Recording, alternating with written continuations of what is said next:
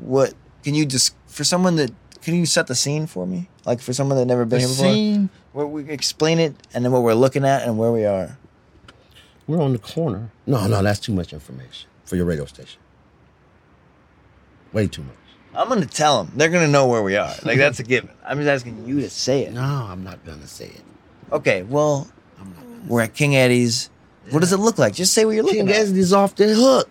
There are people standing out in front. If you go inside, there's gonna be uh, a bouncer. You know what I'm saying? He regulates pretty good. Then there are gonna be some people at the bar. You're gonna see a couple cute white girls. You're gonna see a couple cute black girls. You're gonna see a couple cute Hispanic girls. And you're gonna, you know what I'm saying? You're gonna get your swag on. You walk up in there, and then automatically, you know what I'm saying? You're gonna all eyes are on you because you got that one hundred percent swag going anyway, right? You sit down, you know, you order a drink, right? You order the lady next to you a drink. You know what I'm saying? You know, you have a discussion, you take her out on the dance floor and you dance with her when nobody else is dancing in the whole bar, right? And you make her feel like a lady for a little while and she doesn't even have to be that attractive. And then they're all gonna start like, wow, you know, this guy is just like, you know, but it's with this guy, you know? And they're gonna wanna have that vibe. And they're going to gather around and they're going to start. You know, there's a science to it, too. There's everything that you can imagine up in there. Everything that you want, you know. You want a girl, you know what I'm saying? You want whatever you want.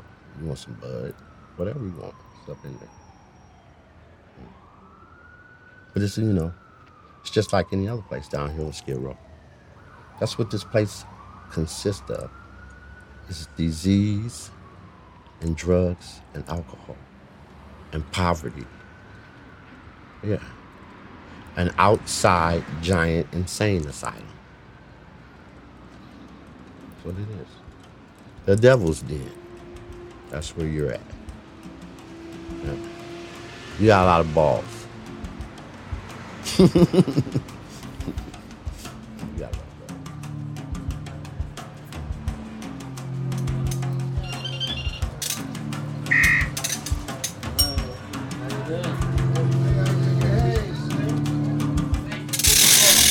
From Radiotopia, you're listening to Love and Radio. I'm Nick VanderKolk. Today's episode, Another Planet, featuring Clyde Casey.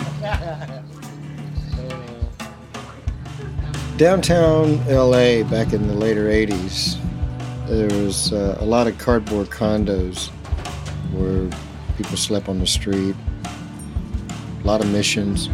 A lot of these people are in a revolving door of dependency upon the handout. It's tough. And in the middle of all that, there was the wholesale district, Korean wholesale district, and then on the other side was somewhat of an avant-garde art community that was beginning to form downtown. And where we were at was at Wallenboyd Street, the Wallenboyd Theater. Scott Killman was the director of the Boyd Street Theater. Hit it off with Scott. At the time, I was living in my car, and he invited me to stay in the theater. One night, they had some kind of production going on, and the security guard didn't show up. They needed somebody out there to keep an eye on things and watch over uh, the cars coming in. And, it, and these cars were coming in from the outskirts of L A, I said, uh, sure, but can I perform while I'm doing that? He said, oh, you can do anything you want. Just keep an eye on everything out there. I said, sure, not a problem.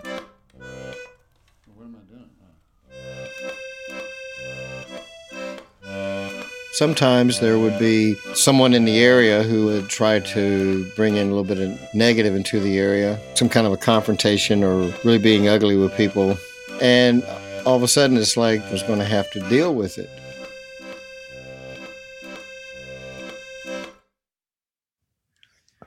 All right. Um, can you just can you just do an introduction for me? Oh, okay.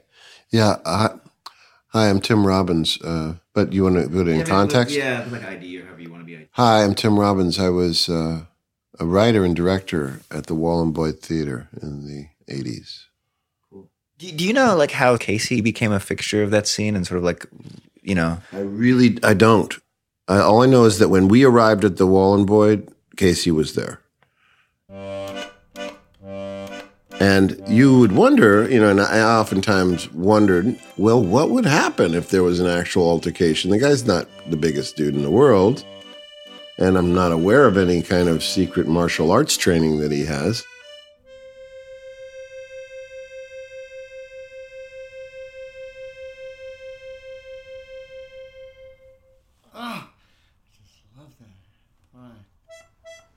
The theater had closed for the evening. It was around one o'clock in the morning and everything was real quiet. I witnessed this. Casey is just doing his job, you know. There were these two guys. They were coming from opposite directions, and one guy was really wasted on wine, you know. I mean, he was really drunk.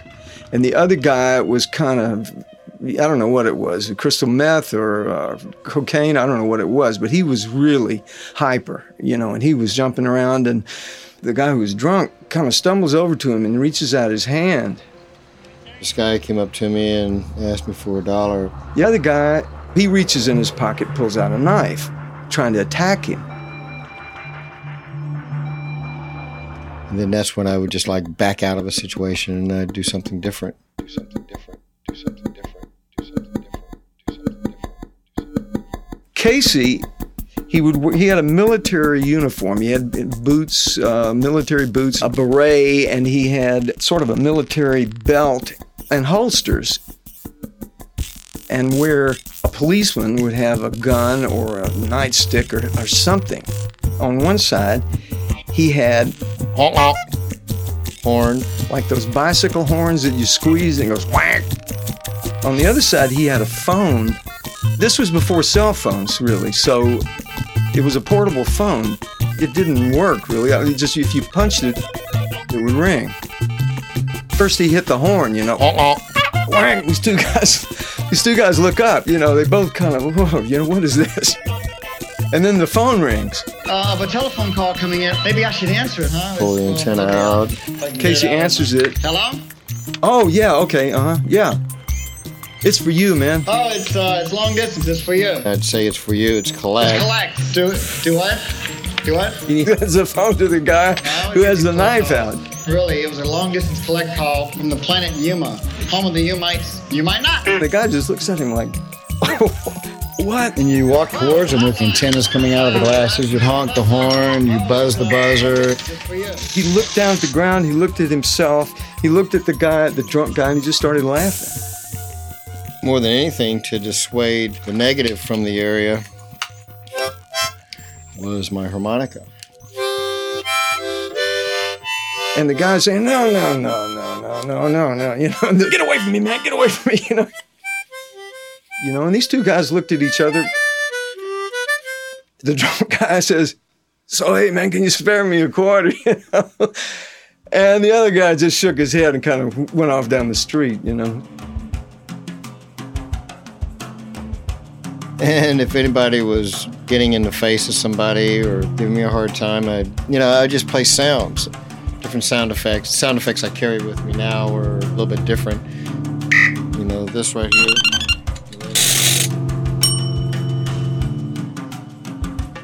And just being abstract and surreal really worked. I figured, well, so this was an avant-garde theater, so I guess that makes me dun, dun, dun, the avant-gardian.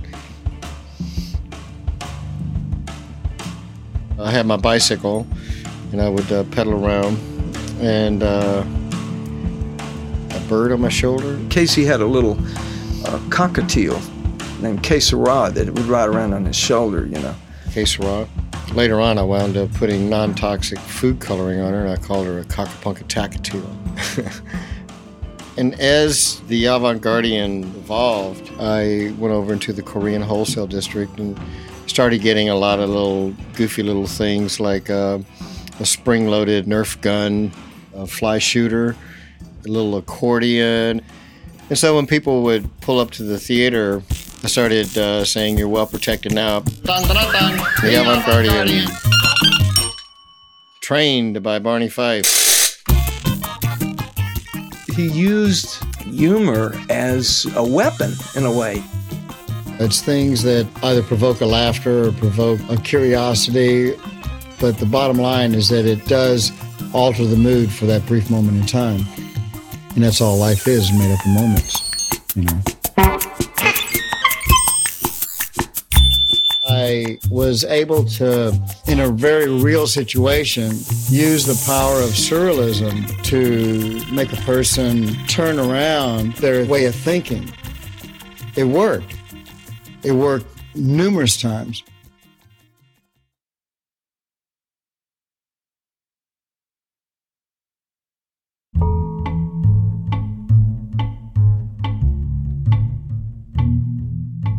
The plays we were doing at the Wallenboyd were satires. What we were doing on stage, Casey was doing on the street. He was there to be the ring of surreal protection around us. And like, what what would he do? Like, what was sort of his role as the avant-gardian, but as as the security guard in a sense? Well, he was. I, I think his role was to make sure the folks that came down there in B M Ws stayed down there, because you you roll up to the theater and you thought you think, oh, this is a dangerous neighborhood full of thieves, and I'm going to turn around and go. And your date's going, well, I don't know, darn, why don't we see the Actors Gang? No, no, no, honey, that, not down here. And then Casey rolls up in his bike, this bizarre-looking dude, and then he's like, hey, guys, how you doing? You can park right over here. I'll be watching the cars through the whole show. And then you go, on your date goes, oh, it'll be okay. And so then everything's fine. Casey was there to make everything okay. That's what he was there for. A booga booga!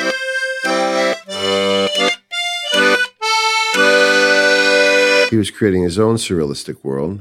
That eventually evolved into something much bigger than that. That's the most ridiculous thing I've ever heard in my life.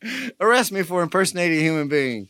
I need to be given at least twelve years in Leavenworth, eleven years in Twelveworth, five to ten in Woolworths. Hey, put me in Woolworths. Now get out of here. Don't disturb the monkeys. Unless you got bananas. Any change? Oh, I don't have any change. No, but I got, I got what I think I got. Yeah, there you go. Thank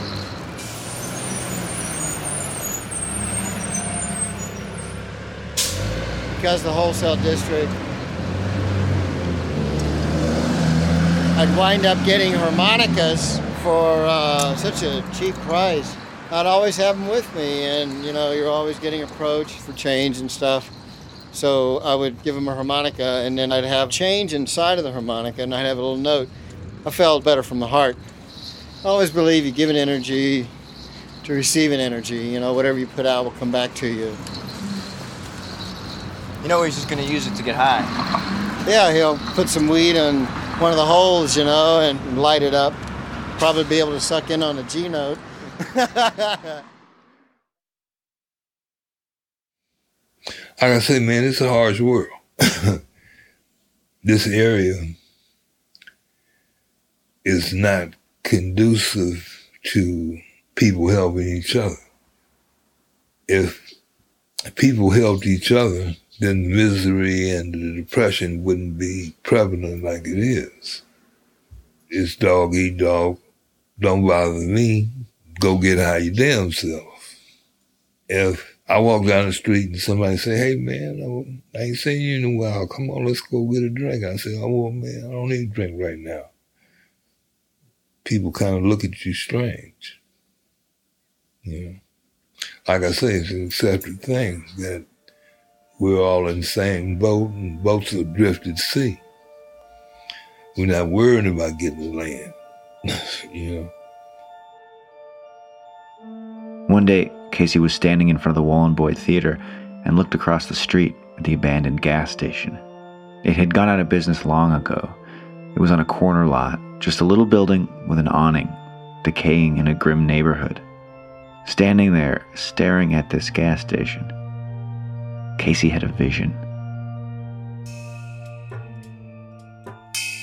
It just looked separate from everything else that was around here. It was a corner spot. It was all just separate. And when I looked at that property and the structure that was on it, I was seeing that this would be another planet. There is a sixth dimension. A sixth dimension, sixth dimension. Beyond that which is known to man. It was almost like a, a mind creation. It is an area as vast as space. In other words, it was a it was a, a thought brought to life in, in physical reality. And as timeless as infinity. It was an amazing place, and as it it is a middle ground progressed, it was almost as if between light and shadow. Somebody drew a circle around this place. And it lies between a pit of man's fears. Uh, the service station. In the sunlight of his knowledge. Not somebody, but something. It's almost, it's very difficult to... It is a dimension of imagination. ...to describe it, but... Within the circle... It is an area that might be known... ...of this place, the rules were just completely different. As another planet. Yeah, could you sort of describe for someone that had never seen it, like, what was it like to go there? What did it look like? Well, it was like a triangular lot, a little gas station, an old gas station, old gas station, no gas things, you know, but the building. And he decorated it, and there were things on the roof and sculptures and... The whole environment was very real, but it was very surreal. Oh, my God, he had so much stuff. He had mannequins up on the roof. All kinds of mannequins and womankins. You have a presence. People would give him stuff, and he'd set it up. I'm a huge collector of cosmic debris. Whatever he could have access to or ask for or somebody'd give him, he'd make art out of it. Sculptures and very abstract art. It, it was just flotsam and jetsam and a lot of people around. He had seats. He had like a stage and people doing rap, telling stories and stuff like that. Somebody gave him a piano. There was always people playing the piano and singing around it. And some of those musicians were really good, some of those guys. He had a T V set. And I faced it towards the street. Um, which he could show films. He showed movies, old movies. And I was donated a film called Koyaanisqatsi. And it's a Godfrey Reggio film. It's still my favorite film of all time. No actors, no words spoken. Uh, Philip Glass does the sound score. Ron Fricke did the film footage. And I showed it every sunset. Koyaanisqatsi means life out of balance.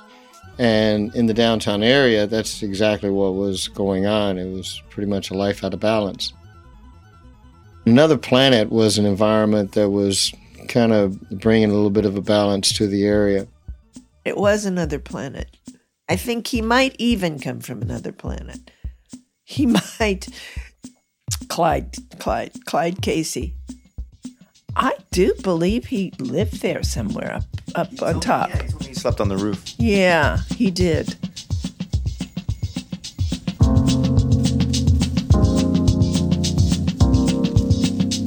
So people from the surrounding area started coming by. It was meant for everybody, but it turns out that the homeless latched onto it in a very quick way. And I pretty much let it be known that, you know, make yourself at home. You can't camp out here, but it's open forty-eight hours a day, days a week. Welcome visitors, small planets, and no shirt, no shoes, no problem. Just come in, make yourself at home, and, and I served coffee for a dime on a silver platter.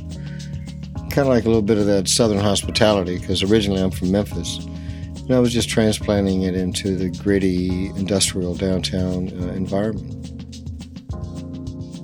So you're walking down the sidewalk and, hey, there's things to do. I had a big ping pong table. And oh, and he had chess games, chess sets up. Chess is the closest game to life. Whether I win or lose, it's not the point. I just love it. But another planet just was there. It was just that corner, which had life. Downtown didn't have a lot of life at that time. And another planet wasn't meant specifically for... the homeless. It was meant for the neighborhood. You know, there was always something going on, something to do. Just so happens that neighborhood was mainly the homeless. With uh, Planet, it was like going home. Maybe not at your own home, but at your neighbor's house. You know what I'm saying? Anybody can go sit in the Mission. But sitting in the Mission was like going to your pastor's house to a degree. For most people, missions are a place of last resort. You know, in mission, you had to conform and stand in line, have proper attire, not be under the influence in any way, and have to deal with people who are basically hostile. Okay, so you've got conditions that you have to mentally prepare yourself for before you even get there.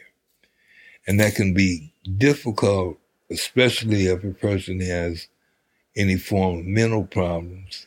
And the majority of the people in this area, myself included, should have been on some form of medication, and they weren't. At the planet, there was no actual hostilities, okay? And you knew that before you went there. So you could go there as you were and be accepted and welcome, okay?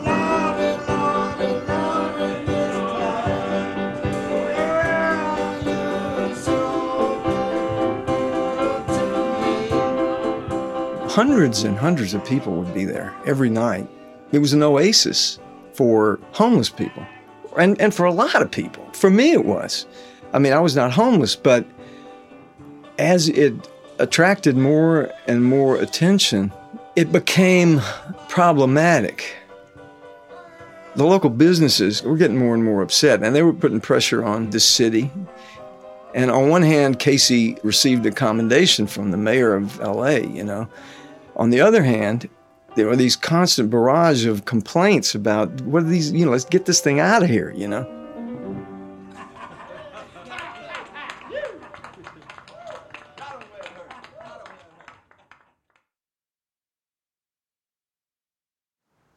In May of nineteen eighty-nine, I thought I'd go surprise my mother for Mother's Day, and she's in Memphis. I didn't have the money to go there, and I thought, well, I'll just hitchhike. Quickest way to hitchhike is juggling, especially with pins, bright orange pins. People can, you can be seen. They look like you're uh, a clown who's escaped from the circus, and so they, they'll pick you up to take you back to the circus, you know. I had to leave the Another Planet in the hands of someone. There was this woman who, um, she was somewhat of a missionary, and she'd been helping a lot of the homeless on the street and actually living in her own little cardboard box, and she was a real good help. And so I left it in her hands. But she didn't like all of the things that I had on the top of Another Planet, the mannequins and sculptures and... and, um... when I came back, all that stuff was gone. Her whole thing was getting uh, jobs and pretty much taking care of the business issue of people's lives more than the personal, emotional effect of people's lives. And that's what Another Planet was about. It had to do with uh, having a respite away from all of the chaos, the Koyaanisqatsi that was going on all around, the whole out of balance, you know, and Another Planet was there to bring balance. She just stripped the visual magnet, just the art form and the form and design that, that I created there was just destroyed. It, uh, it was like somebody just ripped my soul away from me, you know. It's not like it was all for me.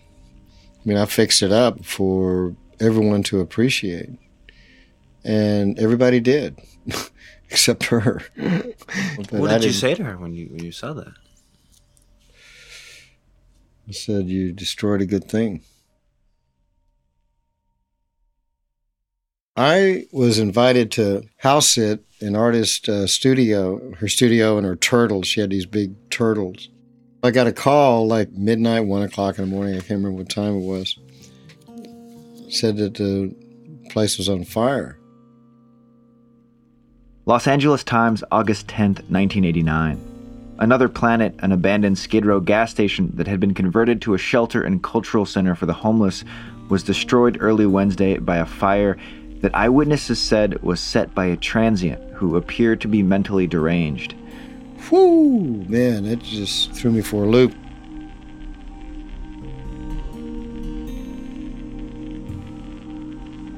I got on my bicycle and pedaled over there. Fire officials said they were investigating reports that the fire was set on purpose. Nobody got hurt, but um, people's possessions were destroyed, and so were mine. At least seventy-eight boxes containing property of homeless people went up in flames. Another Planet's creator, Clyde Casey, sobbed as he surveyed the ruins Wednesday morning. The facility carried no insurance, Casey said. He was not optimistic that he would soon find another site, but promised that another planet will rise from the ashes. You know, things happen. Things happen when you believe in something, and you believe in it strong enough to where you know that it's necessary. It's necessary to have a forty-eight hour day, day a week environment, and for it to have the feeling of what a person would expect on another planet. You would really want it to be, in many ways, representative of the best of what the third planet from the sun offers. People who are, you know, out on the street and living in dumpsters and hiding away from the enemy of the night, to have a place that was like a little oasis, you know, a little little island of tranquility was, you know, was uh, cloud nine, you know? And um, you just don't find that in any city, anywhere. You've got to pay for your seat. You've got to, you've got to um, contribute something to be there.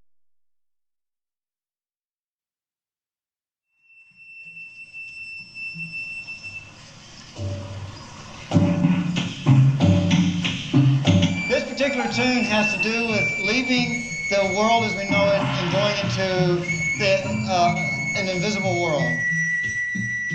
Every planet in the universe is orbiting and doing what it does.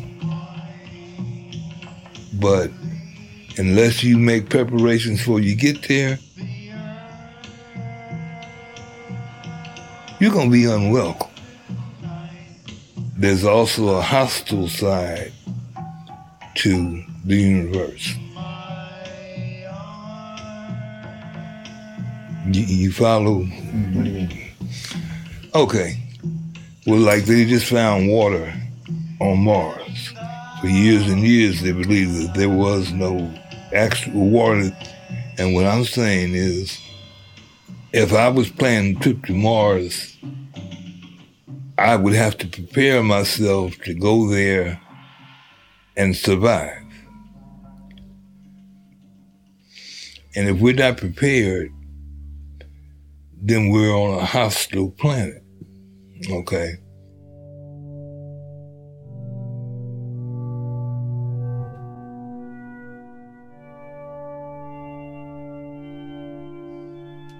All I really want to do is, uh, right now, is to get another planet uh, revolving again. And whenever I do get another planet going again, I want the headquarters to be in uh, Roswell. I want to do it in Los Angeles and Skid Row, and I want to do it in New Orleans. Set up a geodesic dome for two or three or four or five or six.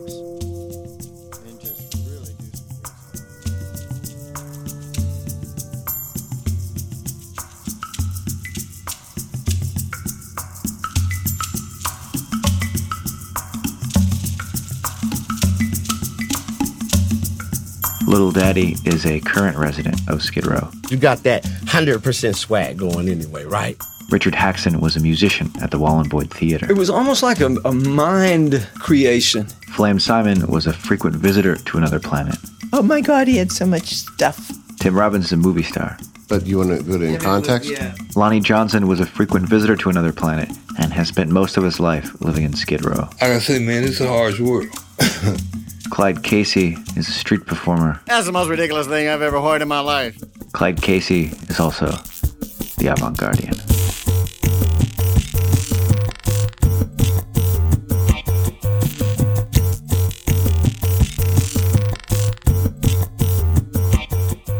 That's it for Love and Radio. This episode is a co-production with The Organist Podcast from The Believer Magazine and K C R W. Check them out at k c r w dot org slash believer. The show was produced by David Weinberg, Brendan Baker, and myself, Nick VanderKolk. David's podcast is random tape dot com, and if radio producers were stocks, I'd be investing pretty heavily in David right now. You know he's just going to use it to get high. Thanks also to Austin Hines. What I'm doing right now is I um, I bend forks and I uh, crank them up a notch. Make them into bracelets and I put little miniature Hona harmonicas. Then I engrave inside of the fork some of my fork-related sayings. Fork sooth, I say, go forkward with fortitude, and may the forks be with you. It's the most ridiculous thing I ever heard in my life, you know. Love and Radio is a part of Radiotopia, which is supported by the Knight Foundation and MailChimp, celebrating creativity, chaos, and teamwork. Radiotopia is a collective of the best story-driven, creative, cutting-edge radio shows in the universe. Check out all the other Radiotopia shows at radiotopia dot f m. Thanks for listening. And, um... shoot me an email if you feel inspired. It's contact at love and radio dot org.